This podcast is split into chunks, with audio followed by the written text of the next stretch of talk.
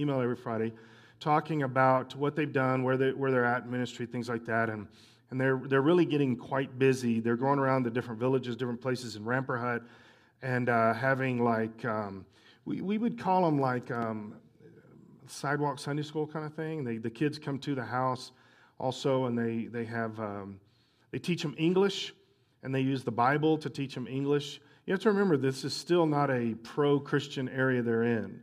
Still got a lot of hostility that, toward Christianity and things like that there. And, uh, and so our guys are teaching them English and, and uh, getting quite a crew of kids, um, as you can see here. And, and I got a bunch of pictures. This is only one area that they go to, one group of kids. There's four or five different areas they're going to right now, and groups of kids in each one of these.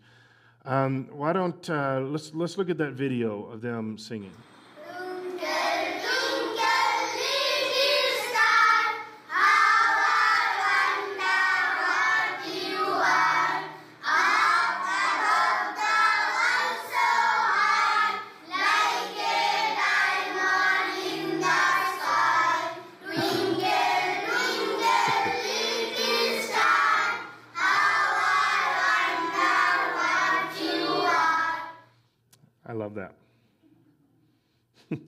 So uh, we're proud of our guys. We're, we're, we're, they've got the paperwork finished, ready to buy the motorcycle now. Now it's just a matter of getting the, um, the money to them to buy the motorcycle. That, that seems like it would be easy, but it's not. Uh, we have money in the country, and we, need, we can buy the motorcycle with that money, but it's not as easy as it sounds. So we've been working on that these last couple weeks, and I think we'll be able to get that done either this week or next week. Um, we, we've, we've got two motorcycles that we're looking at that they've, they've found for us and things like that. Um, it's, it's kind of exciting, though, to, to see this and to know this, uh, see everything that they're doing. They, the, the building, they're about to put the, the uh, roof on the top floor, the second floor of the building. So it's all, it's all still moving quite um, quickly. I did have uh, one more picture to show you.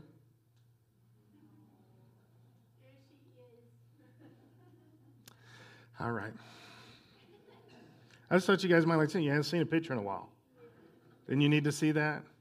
Every time I look at her, I always think to myself, she just needs me to hug her. I only got one granddaughter, so. All right, this is continuing with this uh, series. That uh, this is kind of the end of it, and, and and if you look at all the subjects how they work, they're not they don't they don't go into the next subject, but when you look at it together, you can see kind of a comprehensive mentality. When we say I believe in God, what does that really mean? Um, do, as I've as I've talked about over the last few weeks, when you say believe in God, there should be some differences be differences about you in different areas, different things. Looked at relationships. You should look at relationships differently. You should look at people differently because you belong to Jesus Christ and you say, I really believe He's God. I believe He's real. I believe He's in charge. That means the stuff of the Word should be applied to our life.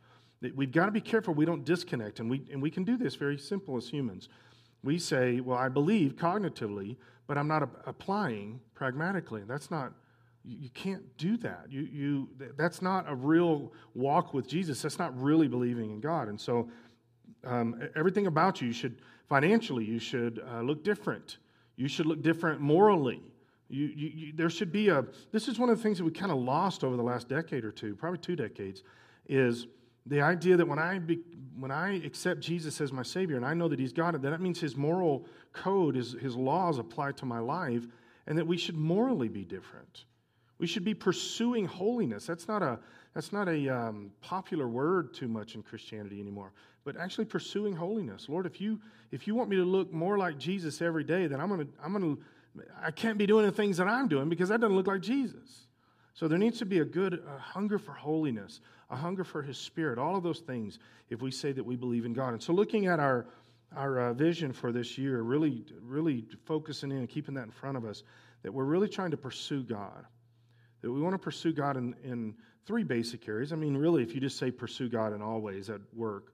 But to, to break it down, we want to pursue the presence of God, we want to pursue the will of God, and we want to pursue the power of God.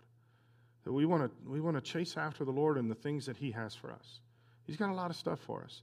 We want to pursue that. We want to chase after that. And so the question would be, are we all in? What does that mean? You have to really analyze that there's only so much that somebody like me can say or do or whatever. There, there, has to be a self um, assessment. Am I really all in? What does that even mean when I say I want to be all in? Do I, do I, does that mean I, I give everything? I think everything? I mean, all in. How do you define that? Because that really determines how you serve the Lord, how you think about um, an all in mentality, commitment, that kind of thing will determine, you know, Monday. It'll determine Thursday afternoon, that kind of thing, because, because you're defining how you're going to spend your existence. So I want to go to Genesis chapter 32, and this is this is the story of Jacob. And uh, there's some interesting things about this story that if, if we were going to sit down, you, you, know, I'll give you a little bit of insight when it comes to interacting with God's word and how God's word processes into our lives, what God is trying to do. I'll give you some things. Sometimes people say, well, I don't believe the word of God. It was written by a, a bunch of people, it's not God's word or whatever. Here's something to process. If you're a bunch of people writing a book for your religion that you want people to follow, you'd have to take about 80% of the Bible because it doesn't work. A lot of stuff in the Bible is not stuff where people go, hey, I can get on board with that. The only way that you desire to get on board with what the Word of God is telling us is because there is a, a, a decision you made before. It's a decision of submission to God, and then His Word becomes something that you want to, at least mostly, want to apply to your life. It's not something that you look at as an outsider and say, hey, that is a cool religion I'd like to be a part of. That's one of the ways, in my opinion, and, and, and their, their entire theological premise written on this is well, that's one of the proofs that the Bible is true and that it had to have been written by God, not humans, because humans wouldn't have put a bunch of the stuff in there that's in there. It wouldn't make sense to do that. Even some of the stuff that Jesus says, he, he's not trying to get everybody uh, uh, to agree with his religious mentality. He's saying, I'm God, submit to me, and this is the details. Those are, those are you got to be able to, to separate those two to really understand certain things about God's Word. And this story is a great example of this that if, you, if a human being was going to sit down and write this story, there are certain things in the story would be the exact opposite of what it is. Specifically, if you're trying to prove to somebody that, the, the, that God is a guy you should um, pay attention to and his word is important. Let me explain that, okay? Uh, it sounds like I just said that you shouldn't, that the Bible is not, but you know, so yeah, now, now, we, now we cleared that up. So let's go to Genesis chapter 32, uh, verse 22. During the night, Jacob got up and took his two wives, his two servant wives, and his 11 sons and crossed the Jabbok River with them. Now, this is when Esau, Jacob's been separated from Esau because he lied about the birthright and all stuff, and Esau's mad.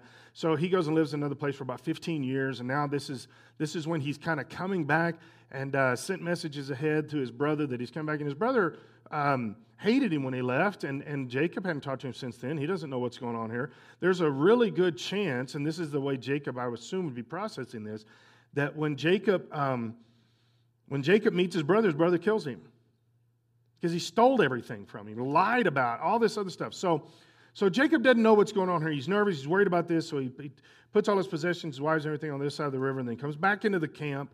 And that's where we are in this. Is the night before he's going to see Esau after about 15 years. Okay, so um, after taking them to the other side, he sent over all of his possessions. This left Jacob all alone in the camp. And a man came and wrestled with him until the dawn began to break. Now, this is, this is, um, this is one of those things in Scripture, you know, to me, I think sometimes we just read past stuff and we don't really process. This is one of those things when I hear tires squealing, stop, pay attention. What did you just say? Okay, he's sitting in the camp by himself. J- Jacob was all alone in the camp, and a man came and wrestled with him. Like that happens. He's sitting in the camp. Guy walks in. He's like, hey, see, see, to me, shouldn't there be some more? Isn't there like a conversation first? Hey, how are you? I'm Jacob. Hey, I'm the guy that's going to wrestle with you. What? Does he come in with the with the the little leotard on? I don't know. I forget what singlet. Does he walk in with the singlet? You know, I, to me, my mind starts building all kinds of great movie scenes that would make no sense. But this, I mean, think about this, guys. This really doesn't make sense. He's sitting in the camp at night, really contemplating, thinking, is this going to be the last day that he's alive on this earth? And a guy just walks in and just what, barrel rolls him and starts wrestling? Is there a conversation? Is there anything ahead of time? How does, at this point, I believe that Jacob still thinks he's a man. You understand that he's not a man, right? He's at the least, he's an angel. Different people believe differently. I, would say at least he's an angel. Most likely he's God himself, the Son of God, Jesus. Okay? That, that's what I would, if I had to, and, and when you go into the New Testament, it seems to say that a little bit, but, but uh, I think this is God himself. And so at what point does Jacob say, oh, this is no, this is no man I'm wrestling? Now look at what he says. He, the man came and wrestled with him until the dawn began to break. He had taken his family across in the daylight. He's at camp. This guy walks in and wrestles with him all night long until day again. When the man saw that he would not win the match, now that's a very interesting part of this story. When the man, angel, or God himself sees that he's not going to win the match. So you're telling me an angel cannot beat Jacob. See, I think sometimes our brains, we uh, assimilate this, the, the story into our thinking or into a modern approach to this. Uh, culturally, we change some details because in my head, when it says win the match, what does that mean? Does that mean they wrestled all night long, but nobody pinned each other? Nobody got the better of each other? There wasn't a time when they got tired and rested?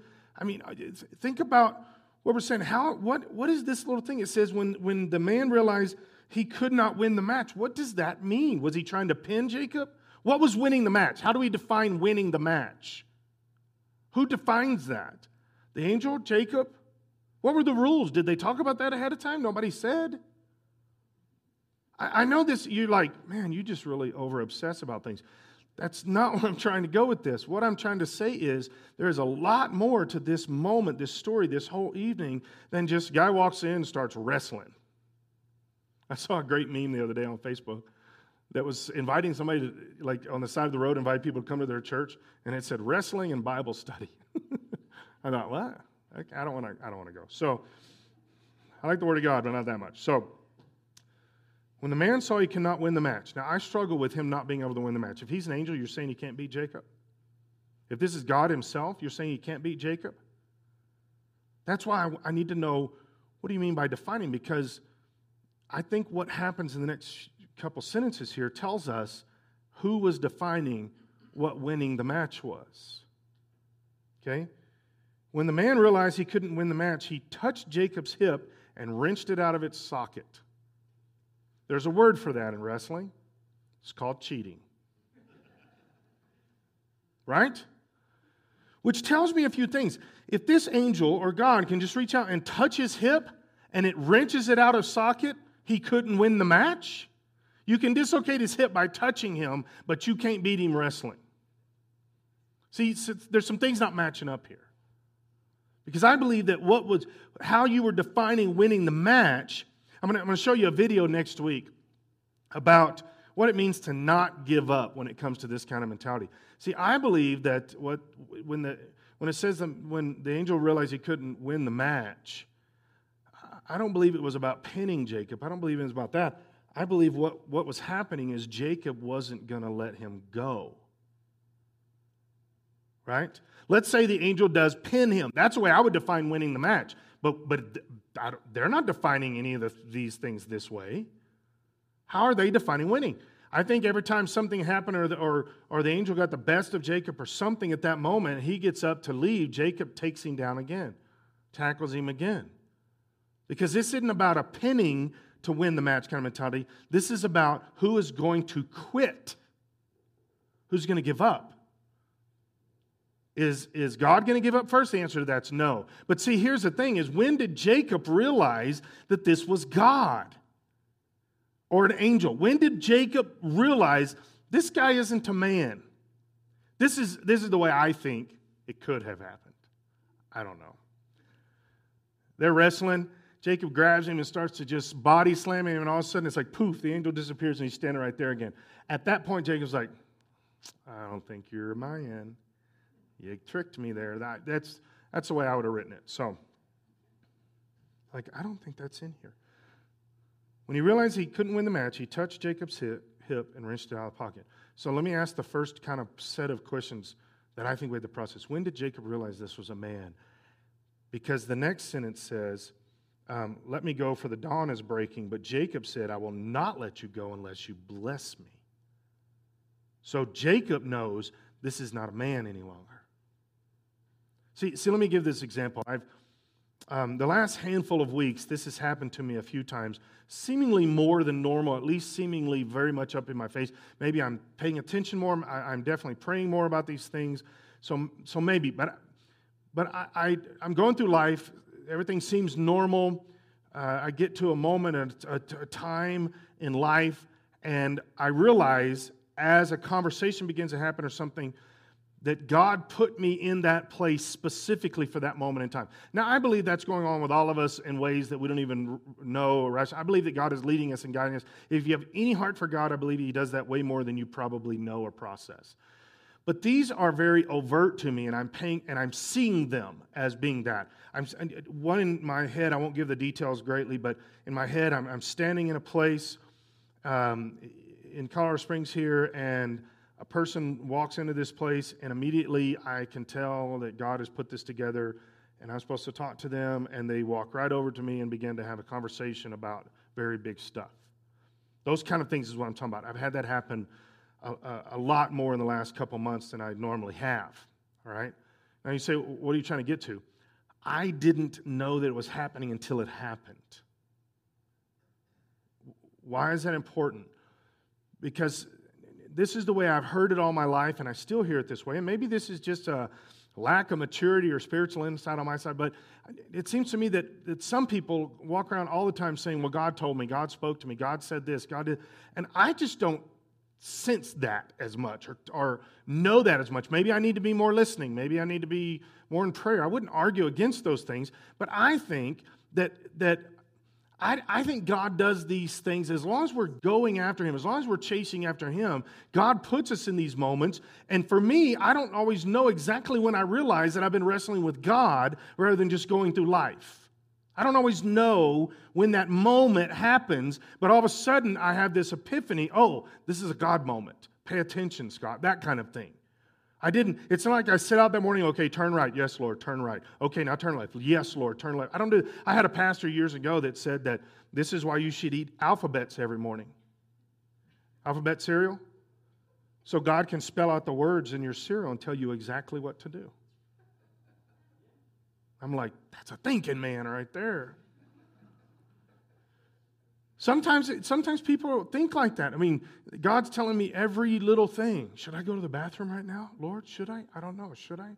I think sometimes we can overdo that thinking, right?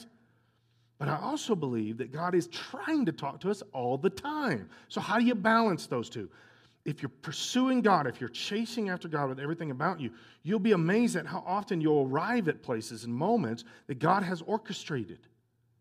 You didn't see all the details and the moments here, and when I got in the car, and when I left, or when I drove over here, or when I said this, or what I did. And I went by the bank first, and I, you don't know all that. But then all of a sudden, boom, you're at a crossroads, and God is meeting you right there with, with a moment, or a circumstance, or a person, or something. And then looking back, and this is the easier part, looking back, I realized, oh, God did this, and this, and this, and this. And I was explaining one of these to Linda a couple weeks ago. There's no way I should have been standing right there at that moment. There's no possible way. But I was. Because why? God's trying to do stuff with us all the time. So, so this to me is one of those moments. I don't think Jacob, when this guy rolled in and just like headlocked him all of a sudden, Jacob's like, oh, is that what we're doing? I don't think he thought that was God at first. I just thought, I think he's thinking, this guy's a little weird, but I can take him, you know, that kind of thing. And then all of a sudden there became a transition. Hey, this is a God moment. And then we see where he says, I won't let you go unless you bless me. And guys, this is very important because how does the how does the man of God, the angel, bless him? You say, well, it's the stuff that came after. But he dislocated his hip, and it says later that he walked with a limp, and everybody knew why. You realize that's part of the blessing here. This is one of the things that, that is so countercultural. If we were going to write the story, we would not write it this way. And so when you when people ask difficult questions, sometimes you can use this story as one of the examples. You mean that God does things sometimes that are painful and difficult for us and may even have lasting effects? We don't see them as happy and popular, but God is actually doing them? Yes. God dislocated his hip. There's no way you can get around the fact God dislocated his hip, and from then on, he walked with a limp. But from then on, that was actually part of testimony of that God's in charge of this thing. Now, here's the way that, that uh, Jacob could have kept from having his hip dislocated give up, stop trying, let the guy go, let the guy win. But there was something within Jacob that said, You're not going until you bless me. And the angel says, All right. Blessing number one, bam. Right? I was thinking about this the other day. If I started naming all kinds of things, well, would God bless you by doing this? I give you a, a, a wart like this big around, just right in the middle of your forehead. Would God bless me that way? I, God doesn't do that stuff. I can name all kinds of examples who would say, no, God doesn't, God doesn't, whatever in the case. But then, uh, what if, would God dislocate your hip? No, God doesn't do that, except He does. He did. I'm not saying that to say this is the way God does things. What I'm saying is the opposite. Don't assume you know how God's going to do things. Don't limit God to how you think it should happen rather than what He's trying to do. I was, I was thinking about this the other day. I've been, I've been slowly uh, thinning up here in the top of my hair. It's getting thinner and thinner. And I'm trying to figure out why. And so um, I think it's my shampoo. Something is wrong with my shampoo. In fact, I brought that up to our pastors here at the church one day, and I said, I think it's my shampoo. And Josh, I mean, most of the time he says smart things, but this just wasn't one of them. He, said, Is there the possibility you're getting older? I don't think that's it. I think it's my shampoo. So, so here's the thing would, would God make you bald as a blessing? Some of you better be saying amen. You better be hoping. You're like, I think so. I'm going to go with that. I mean, I'm just using silly examples, but you understand what I'm trying to say. I really believe that God wants to do a lot of things in our lives sometimes, but we can only write the story to be some kind of really good, positive, uh, make me happy, maybe even materialistic kind of thing, and that's the only way God does stuff. Except there's plenty of examples in Scripture where God does something against the norm and against the way human beings would define as good. Not the way God would define, but as human beings, would define as good. And we limit God because we struggle with God just doing things that are way bigger than us. And here's the weird part about it is it's actually directly tied with Jacob being blessed by the, the presence of the Lord, being blessed by God. He says, I'm not going to let you go till you bless me. Bam. Dislocates his hip. And then he does something else, and I love this. He says, What's your name? Jacob replies, Jacob. Your name will no longer be Jacob, the man told him. From now on, you will be called Israel because you have fought with God and men and have won. You realize the, the definition of the word Israel actually means um, wrestling with God? I love that. So not only does God change Jacob's name to rest, and this is a blessing. This is a blessing. Changes his name to wrestles with God. Not only does he do that, but this becomes the name for God's people. God's people are called wrestlerites. That's their name. I mean, think about that.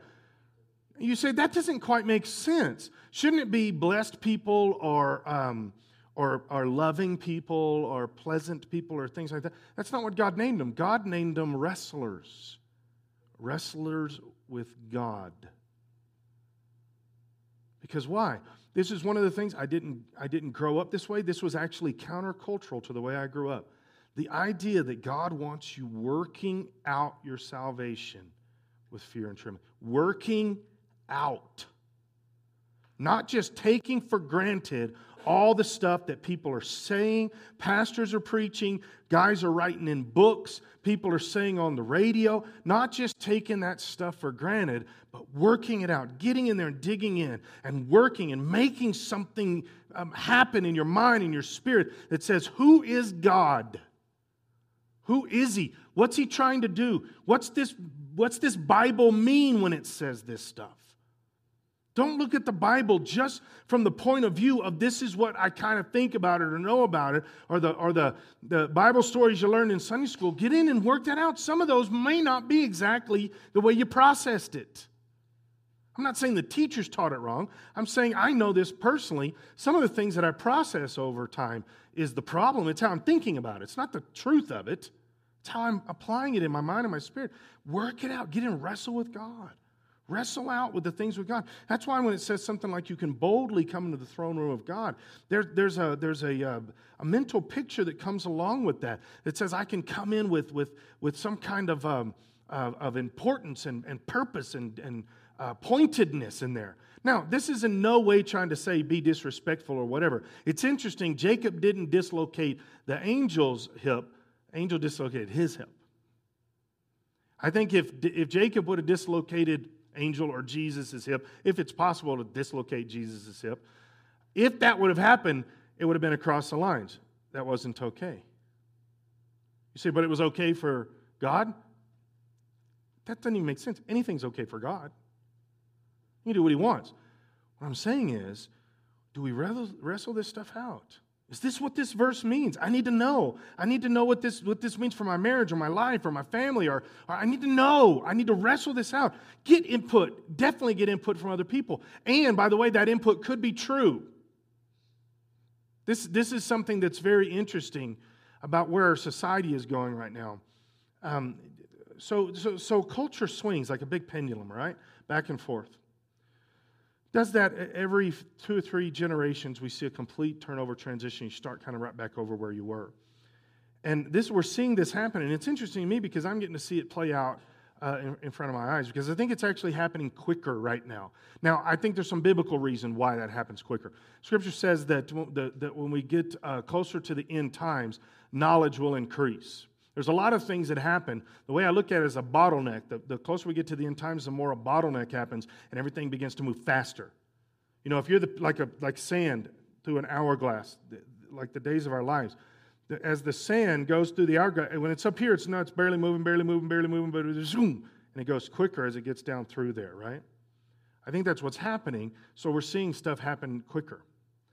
In the 60s, 50s, 60s, 70s, we saw this, this uh, cultural revolution in America. You know, sex is, is for everybody free, don't have to be married, all they can live with each other, whatever the case is. Morality began to change, all these kind of things. We saw uh, uh, abortion quick on the heels of that, made legal. All these different things happened. Literally in 20 years, society completely transformed in America. Less than 20 years. Then we saw get more and more immoral, these kind of things. Now we're seeing in the under 30 crowd, and even down into the, the high school teen years, we're starting to see another change where we're, where we're starting to see a lot more swing back into uh, conservative thinking, not, not politically conservative thinking, although that is actually being included. One of the fastest growing groups on college campuses right now are young conservatives. Okay? But we're starting to see this swing back the other way, where in, in my uh, time frame of high school, the, the, the, idea that you would have a bunch of teenagers standing, well, the, my generation was still kind of coming out of it, let me say it that way. Uh, nowadays, you're having a bunch of teenagers standing up saying, we're, we're not going to have sex before marriage. We're not, we don't believe in some of this immorality that's going on. We don't believe in this stuff, and we want to take a stand. Why? Because they're looking at their parents' generation, which is my generation, and their grandparents' generation, the boomers, and they're realizing they made some mistakes. Now, whether or not the new generation gets the right answer to what mistakes were made and what weren't, they, they don't always get that right. Doesn't matter which generation, right? My generation's looked at my parents and grandparents, I don't want to be like them. And some of the things I didn't want to be like were correct. I was wrong, okay? But notwithstanding that, put that aside, this generation is saying we don't want some of that stuff. It didn't work out for you guys. How is that have random sex with whoever you want working out for society? How is that done for us? And so we're starting to see a, a, a, swing back to morality and a swing back to conservatism. It looks different. It's morphed because every generation creates their own concept of that, but they're, but they're coming back. And I'm, I'm excited about that because there, there's a hunger for realness that hasn't been. Uh, my generation hungered for fakeness. Look at the hair and the makeup and the stuff that was my generation. We didn't want, we didn't know, we didn't even know who was under all that stuff. I remember what, and now I got to be honest with you. One of my favorite, Linda's got a picture of us when we were like engaged. We were 19 years old. That was a lot of hair. She had a lot of hair.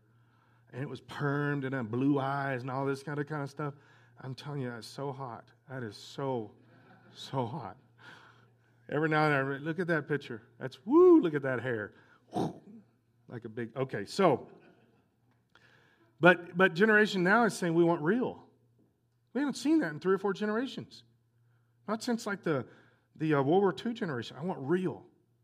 We wanted plastic, fake, everything. McDonald's, microwaves, all kind. I want real.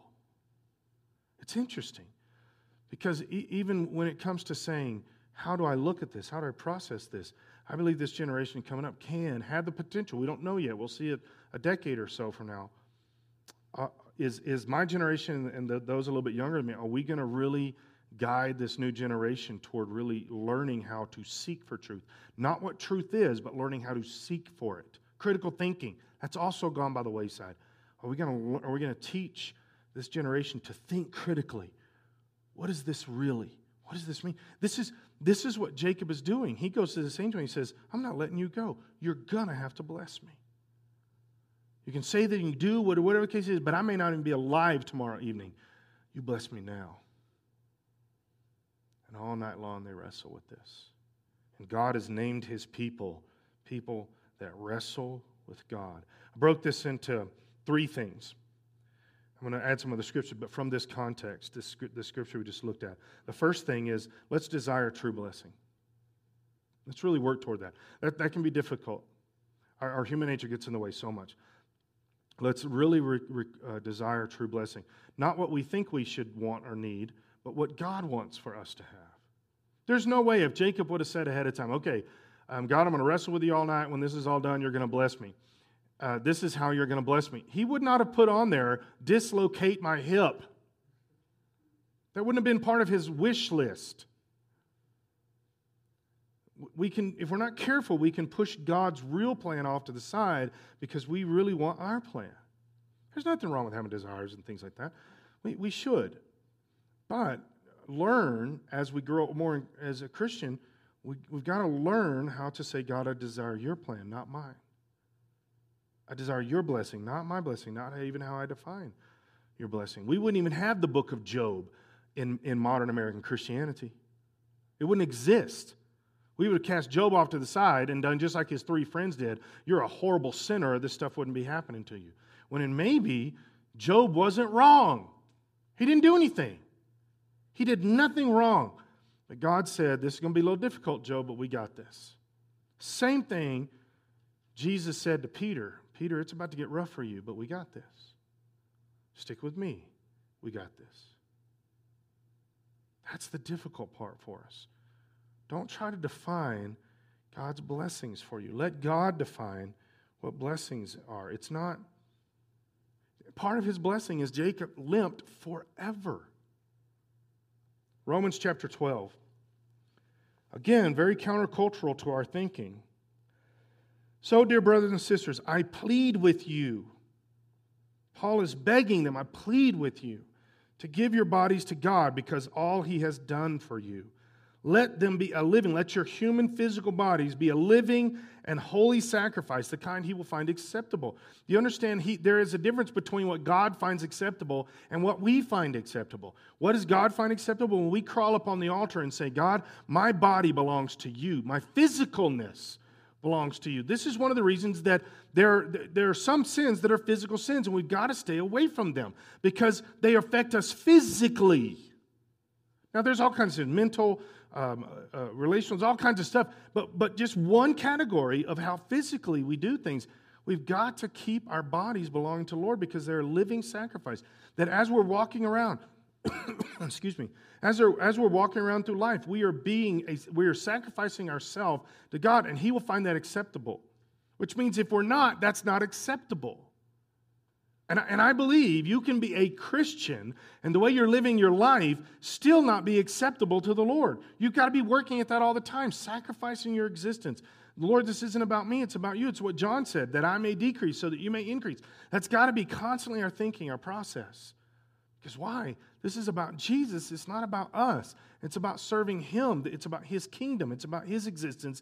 And we are His servants in this thing.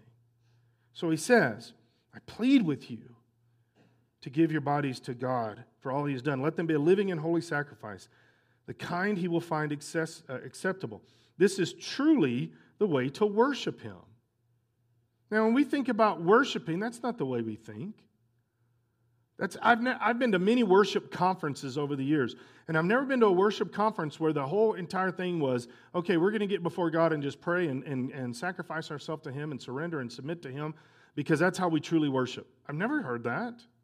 It's all about music, styles of music, how we're going to lead people, lights, cameras, action, all the different things that are involved with this so that we can have a great experience within the building.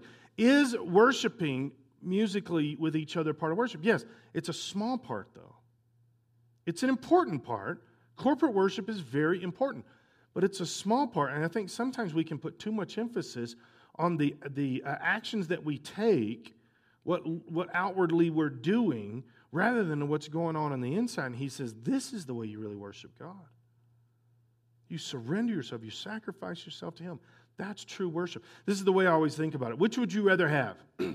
for, for your uh, special someone that is your girlfriend, boyfriend, husband, wife, whatever. Here, what would you rather have? Them tell you to your face, hey, you're pretty awesome. You're amazing. You're wonderful. But then when they leave you, they act like they don't know you.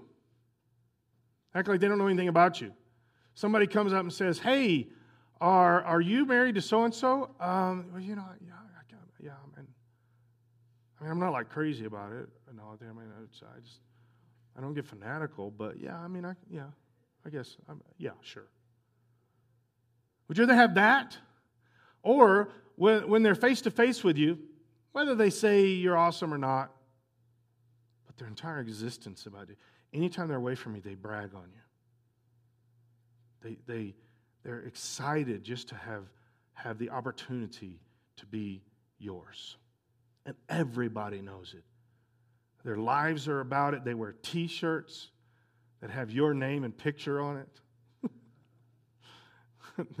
I mean, you understand what I'm saying? There's, we actually look at this the, the opposite in Christianity. We think that worship is coming into church and saying, God, you're amazing. I worship you. Hallelujah. Praise your name. And then we go out and we're like undercover, incognito, secret. Nobody knows we're Christian. And I wonder how God thinks about that. It's like, what do you love me or do you not? Do you worship is not saying something, it's who you are. He says, when you become a living sacrifice, this is truly the way to worship him. Don't copy the behaviors and customs of this world. Why? Because the more you're trying to look like the world proves that that's who you're in love with. The more you try to look like Jesus proves you're in love with him. Don't, don't copy the behavior and customs of this world, but let God transform you into a new person by changing the way you think. Changing your worldview, changing the way you think. First time I came across this, and it really it wasn't me personally, it really it's, he'll still has stuck with me to this day. Um, I became the youth pastor of, of this uh, church in East Texas in 1993, 4, something like that. And um, and there was this guy that was in the church. He worked in our sound booth and he did a bunch of stuff. He was on the leader, men's leadership team, all this kind of thing. And uh, one of the nicest guys you'd ever meet. I, I, was, he was just such a nice guy. He was a big mountain of a man because he used to come hug me sometimes and squeeze me in close and catch me right in here in his, his cleavage and squeeze me in. I hated it. But either way, nice guy, wonderfully nice man. Gentle, gentle, gentle man. So I went out to his work one day, and uh, this was at a big paper mill, and there was a bunch of guys out there, and and uh, we were going to have a like a uh, prayer breakfast kind of thing after the night shift. And so I go out there, and it, literally like a couple hundred guys at this breakfast, and uh, I'm, I'm, walking around, and we're in the area that uh, this this one guy worked, and, and one of the guys said, "So you're um, you're so and so's youth pastor?" And I said, "Yeah." And he goes, "Man, he sure is an amazing guy." I said, "Yeah, he's just the nicest guy you'd ever meet. I mean, he's just a good guy." He said, "You used to you, you should see how he used to be." I thought, what? I couldn't see a used to be for him. This is the only person I could see. How could you be anything? He said he was one of the meanest, cussingest, used to beat his wife. What? I couldn't put the two together. I asked him about it one time. He said, Yeah, I used to. And he teared up. He was a very emotional guy, too. And teared up and was, Yeah, I, I I can't believe I used to do that. I used to hit my wife. He's a big, he's a giant. He said, I used to hit my wife. But see, when you let the Holy Spirit do what He wants to do, He'll change everything, including your thinking. He'll change the way you think and react. He'll change whether, whether you, He'll help you not lose your temper and do things that are ungodly. He, he can change the way you think, and you can go down any kind of area of, of, of, of human existence. He can change it. He can change it if we'll let Him, but we got to let Him. We got to get to the point where you say, okay, then He can change my thinking. Then, after He changes the way you think, then you will learn to know God's will for you, which is good and pleasing and perfect. It's a time frame. You will learn over time. Once you've allowed the Holy Spirit to change your thinking, you will begin to learn God's will. This is one of the things I've had conversations, and you can use this to witness to people when they say, "Well, how do you hear God's voice?" or "How do you how do you um, know God's will?" or anything. The, the first place to start to know God's will is get in where God is. Let the Holy Spirit be in charge of you. As, as, the, as, the, as Jesus says it, um, that He will be in you and you in Him. When, when we let the Lord be in charge of our life, then we will begin to learn God's will. It, it, there's so many times when we try to stand outside of that. And I have this conversation with people that you can't, you can't know God's will like you need to when you stand on the outside. You're looking in and saying, Hey, is God in there? What's God's will for me? Well, get in there with Him and you'll know. He'll, you'll hear His voice. You'll, you'll be connected with Him and you'll learn. You'll, you'll develop an understanding of who God's will is, uh, who God is and what His will is for you. This is, this is the way I always say it when somebody says, I need to know God's will, especially for a big subject. I need to know God's will. This is coming up. I'm, I'm a, um, a life change job or something, whatever. Um, I need to know God's will. How do I do that? I always tell them, I don't know. Part of the reason that people ask me the question is because as a pastor, I'm like supposed to know these things, right? So, so if Nikki comes to me and says, uh, What's God's will for my life? Well, wait a second. Okay, I have it for you. No. That's, in fact, I, I would be careful if, if you come across people that think that way. And by the way, I, I know people that think that way. Well, you're the, you're the man of God. Or they'll call up somebody, hey, uh, what's God telling you about me right now? What? You can also, there's a, there's a 999 number you can call for that too. I don't know if that, what is it? I don't know if it's nine. You can call psychics for that. I mean, that's how we treat Christians sometimes. Come on, guys. That's not, that's not how the Lord does stuff. He wants to talk to you. He wants to talk to you about you. He doesn't want to talk to somebody else about you. Usually, the only time in Scripture we see God talking to somebody else about somebody is because God told somebody else, hey, go tell them I'm going to kill them. Do you really want to call somebody up and get that? That's, I'm, look through Scripture, I'm not making that up. Almost any time when God said something to somebody else about them, it was, God's killing you or about to, you better get some things right, right? Now, if you want to call me and have me say, I'll do that. But God wants to talk to you about you. Let him do that. But here's what I always tell people if this is a really big, important thing, you really need to go God's will, um, fast. Spend a week fasting and praying. See, that's a long time. Well, maybe it's not that important. I don't know. It's your, it's your life, not mine. Is this really, really important? Is this, do you absolutely need to know the answer to this? Fast an entire week and, and you'll know. Spend all that week fasting and praying, you'll know. Now, just to throw some things out, because we get some misconceptions about fasting. Um, one is this is the most common misconception I've had over the years is people think that fasting. I used to think this that fasting was going to be this great spiritual, wonderful, pleasing week. It is not. Here's, here's what happens when you're fasting you're hungry. That's like, that's it. It's not, it's not spiritual moments. You know when the spiritual moment happens? When you're done fasting. And then, you know, you go eat a cheeseburger or something. For some reason, when I finish fasting, I always end up at like at a Mexican restaurant. I do not suggest that. But in fact, I strongly say don't do that, but I can't help it. But either way, um, when you're finished fasting and you pray later that day, you'd be amazed at how God's right here. And He's connecting. You feel His presence, and you're praying in the Spirit like You're like, wow, this thing's on steroids. Why? Because you spent that time praying and fasting. It's not during the praying and fasting that it happens. Here's what always happens with me. Um, when I, when I fast, I don't always eat breakfast. Lynn and I go through seasons where we'll eat breakfast together, and then we won't, and then we will. I don't always eat breakfast, and I don't always eat lunch. And sometimes the first time I eat is like dinner time.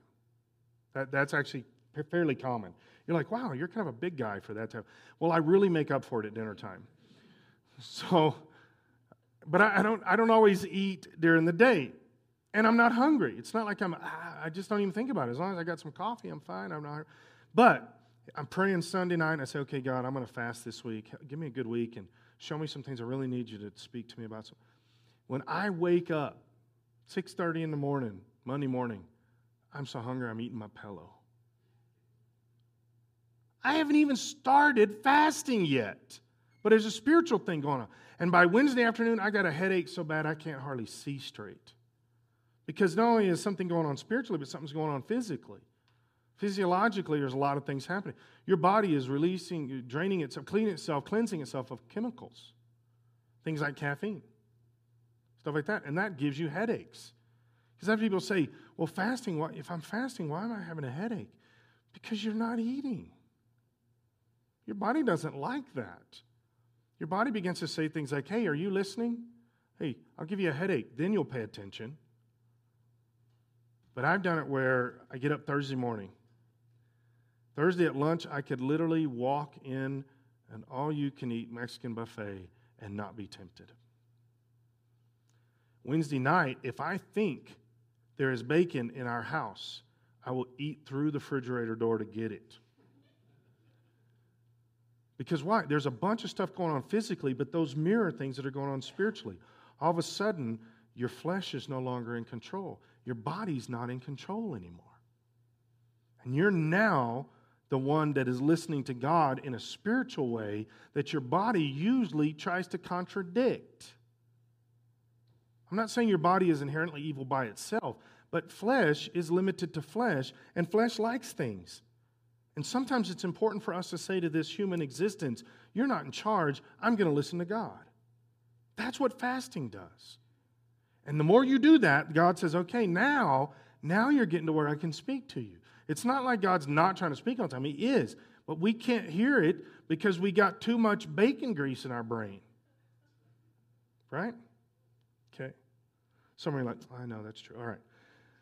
First thing, let's desire true blessing, God's, not what we think. The second thing, your entire existence is required. When he says crawl upon the altar, be a living sacrifice, that's everything. That's not some things, that's everything.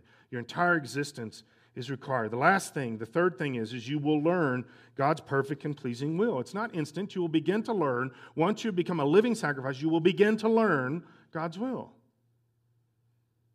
We've got to, we've got to get our mind, our spirit, and our existence in the right place so that we can listen and learn in what God is trying to tell us. Let me show you one more uh, little video clip here from uh, this guy, Jordan Peterson, I've been looking at the last few weeks.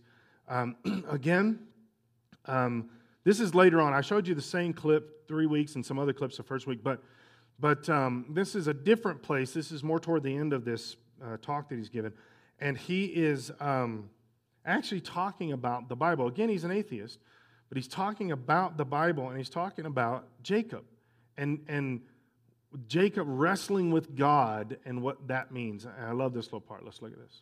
You're struggling with yourself, you're struggling with the world, to, to, to portray that as wrestling with God, that's perfectly reasonable from a metaphoric perspective.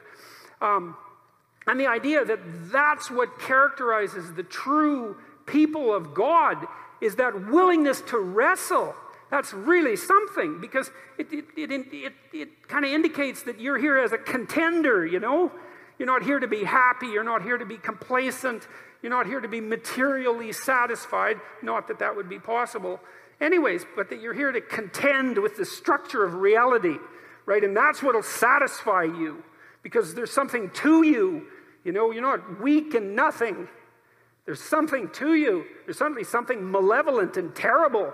I mean, you know that. I've often thought about what he's saying there from many, many different perspectives. But I can't imagine spending your whole life not striving for something, not fighting for something, not trying to establish some kind of substance to yourself and, and working towards some being. And, and, and I know society may define this differently, but I'm saying like be something, be important or whatever. Not the way society. Society thinks if you're like on TV or you're a, or a sports star or whatever, you're, you're something. I, I think that is like the least. I, I mean, you look at the totem pole of importance in life, pro athletes are not high on that scale. I'm not picking on them as people, I'm picking on what they do. So they play. I love baseball. I, I watch every Rockies game possible, and I, I like these guys. But in the big scheme of life, all you're doing is throwing a baseball around. Don't you think that there are people sitting right in this room that are doing more for humanity and life? Now, what is good is when those same guys then have this side life where they're doing all this other stuff with that platform and that money and everything. That's amazing. That's awesome. But just, I'm going to throw a baseball around so I can live a grand lifestyle, it's almost a waste. Do something that affects people somehow. Do something that, I, I, I, I, I had a friend of mine that was a plumber one time and talked about this quite a bit. He said, I help people every single day. I'm like, okay, whatever. And then I had a toilet stopped up. I'm like, this guy is an angel of the Lord. Right? We can affect people. We can do things. Just living for the Lord, just doing stuff. I, I, I, think, I think we need to learn to, to wrestle this out and fight through. And I'm saying specifically with God. Get in there and wrestle this out with God. God, who am I? What am I here for? I don't want to be insignificant. I don't want to just live my life. I want to do something. I want to be something. But, and here's where we've got to be careful don't cheapen it by just doing what you want to do. Don't cheapen God's gifts and abilities by just doing what you want to do. Do what God wants you to do. And that takes this amazingness that is you and it puts it on this, this path toward the greatness that God has designed for you, regardless of how society defines greatness. That is irrelevant. It's how God defines it and the path that you're on toward the greatness that God has for you. You can do that every single day. Every day, get up saying, I'm going to I'm going to wrestle this out with God today. God, I'm not letting go of you till you bless me. I'm not letting go. 1 Corinthians 9, verse 24. Don't you realize that in a race everyone runs, but only one person gets the prize? So run to win. Run to win. All athletes are disciplined in their training.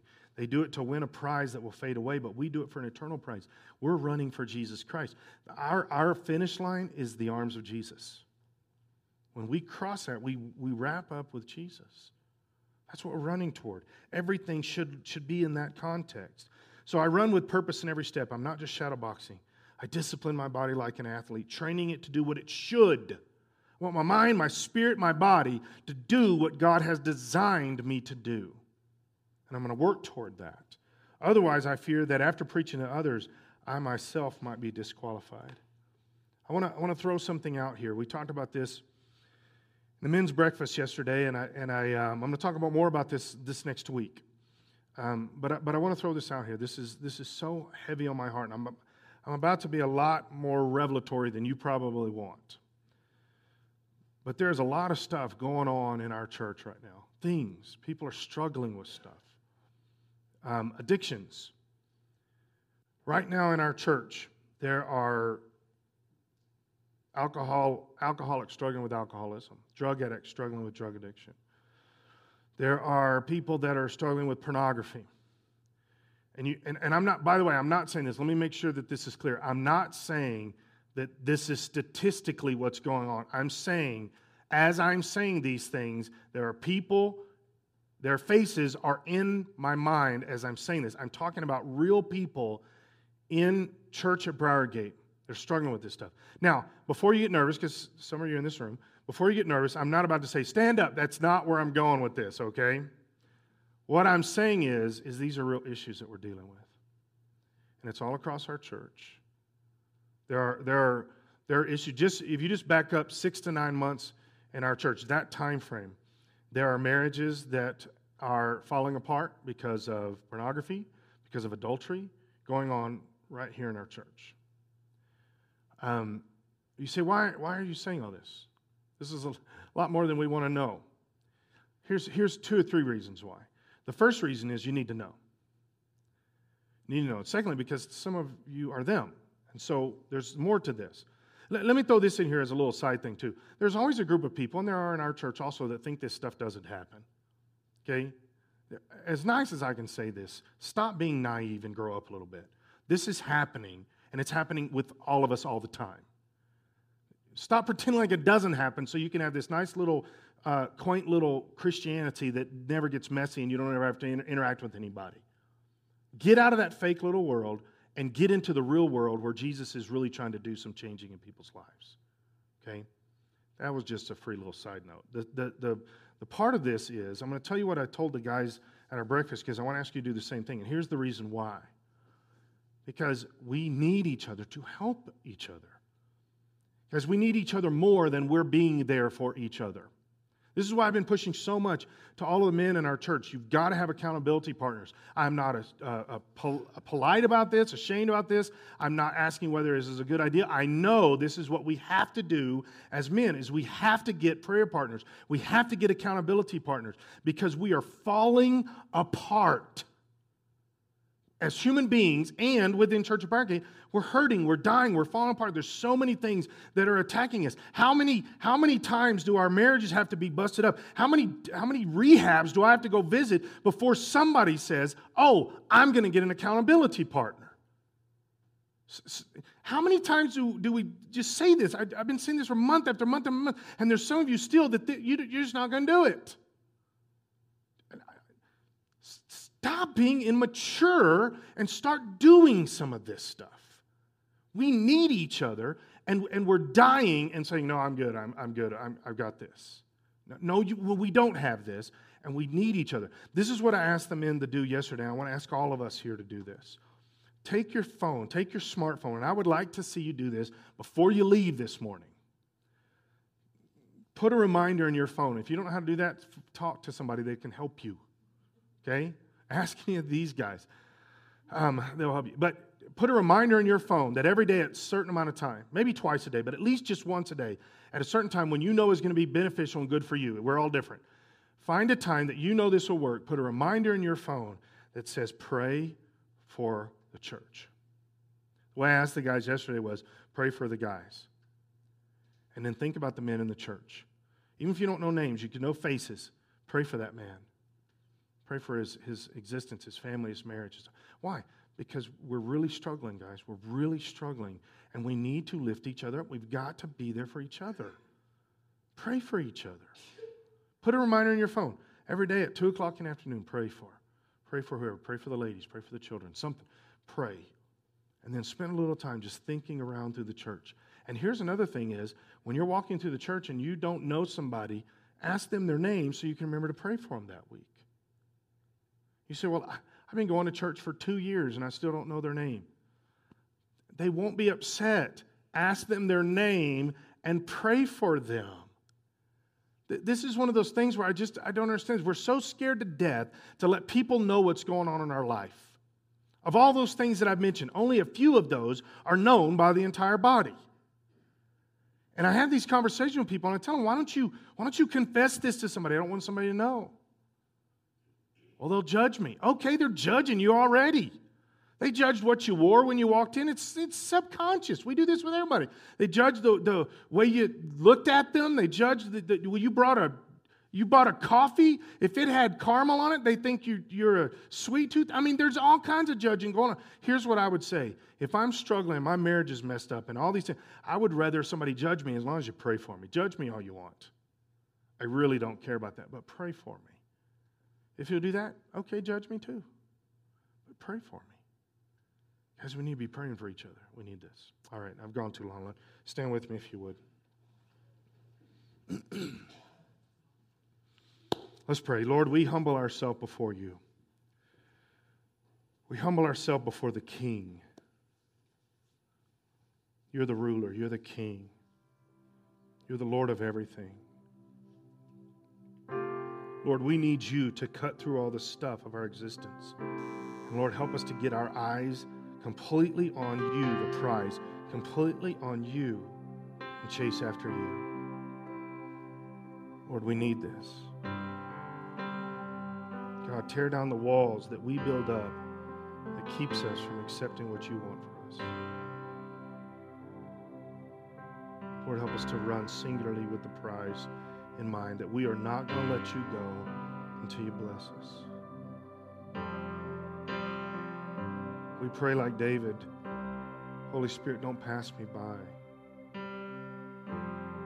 Lord, I want you. In the name of Jesus. Lord, I pray that all across this room. God, the stuff that, that we're dealing with, we need you. Lord, we need to wrestle with you and stop looking like the world. Stop chasing the customs of the world. And Lord, look like you. In the name of Jesus.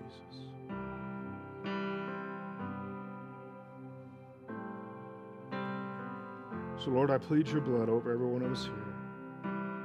Plead your blood over every person, their mind, heart, their spirit. I pray over every couple, every married couple. That your blood would cover them in the name of Jesus. Lord, I pray over us as a body. Help us not to be critical of each other and picking on each other. Help us to pursue you. Pursue you.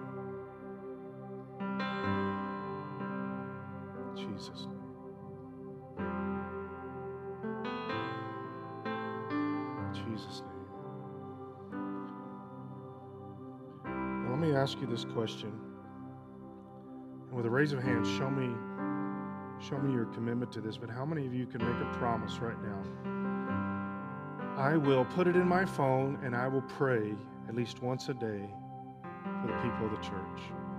Raise your hand. Say, I can do that. I will do that. Because we need it. I need it. Please pray for me too. I mean, I'll pray for you. You pray for me. It'll be great. That's what we're supposed to be about. And so before you leave today, if you if you um, there's somebody in the room, you forgot their name or you don't remember what, just go and talk to them. Maybe somebody you've never talked to before. Get their name so that you can remember to pray for them through sometime through the week, through one of these days, one of these moments, right? Right? God bless us with you. Bless us with your spirit and with each other. Bless us with spiritual health. God, we need you emotional, relational health, mental health. We need you. In Jesus' name. Amen. Before noon tomorrow, God's going to give you the opportunity to minister to somebody. Talk to them, witness to them, pray for them, something. God honor in your life. It's a guarantee He will. So shake somebody's hand, ask them their name. Before you leave here, put it in your phone when you're going to pray for people. Have a great rest of your afternoon. We'll see you Wednesday night.